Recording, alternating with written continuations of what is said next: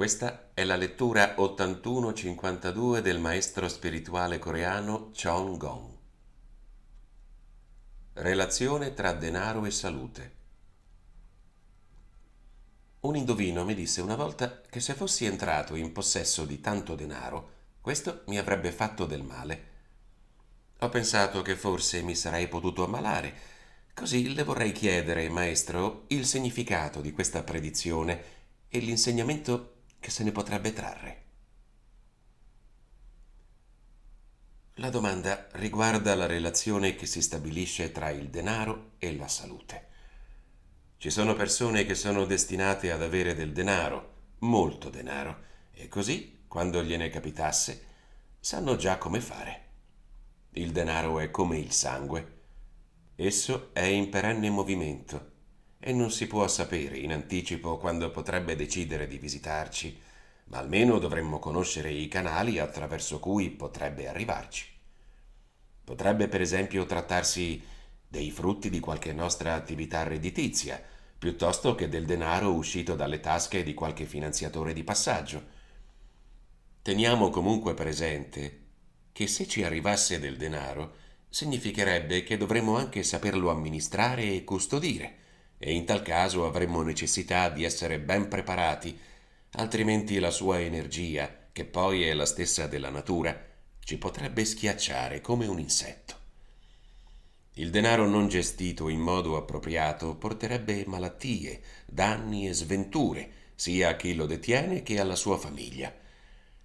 Cercando ad esempio di trattenerlo in fondo alle nostre tasche a tutti i costi, non faremmo che ricevere delle gran bastonate da madre natura a quel punto non ci resterebbe che riflettere e cercare di cambiare quanto prima, ma se volessimo perdurare nella resistenza, rischieremmo di perdere anche la vita. L'energia fluisce. Essa si avvicina, resta per qualche tempo accanto a noi e poi inizia a muoversi nuovamente. Mai bisogna trattenerla. La nostra bravura dovrebbe consistere nel fare in modo che il denaro, pur fluendo, rimanga in circolazione nei nostri paraggi. Proviamo a prendere in considerazione un esempio diverso. Mettiamo il caso che avessimo in casa un anello d'oro, conservato da 20 anni o forse più, in fondo a qualche cassetto. Beh, in questo caso forse ci converrebbe controllare se sia ancora al suo posto e affrettarci a spostarlo da qualche altra parte. I metalli preziosi, al pari del denaro, sono energia e non possono restare immobilizzati troppo a lungo nella medesima posizione. Quindi, se possedessimo dei preziosi nascosti da qualche parte, dopo qualche tempo ci converrebbe venderli piuttosto che continuare a tenerli fermi in questo modo permetteremmo all'energia di circolare, altrimenti, state tranquilli, ci penserebbero i ladri a farlo per voi. Ricordiamoci che nei luoghi dove il denaro, ma anche l'energia contenuta negli oggetti preziosi, circoli liberamente, i furti non sarebbero di casa. Se riuscissimo a comprendere come il denaro si muove e agissimo nel modo corretto, ne avremmo sempre a sufficienza.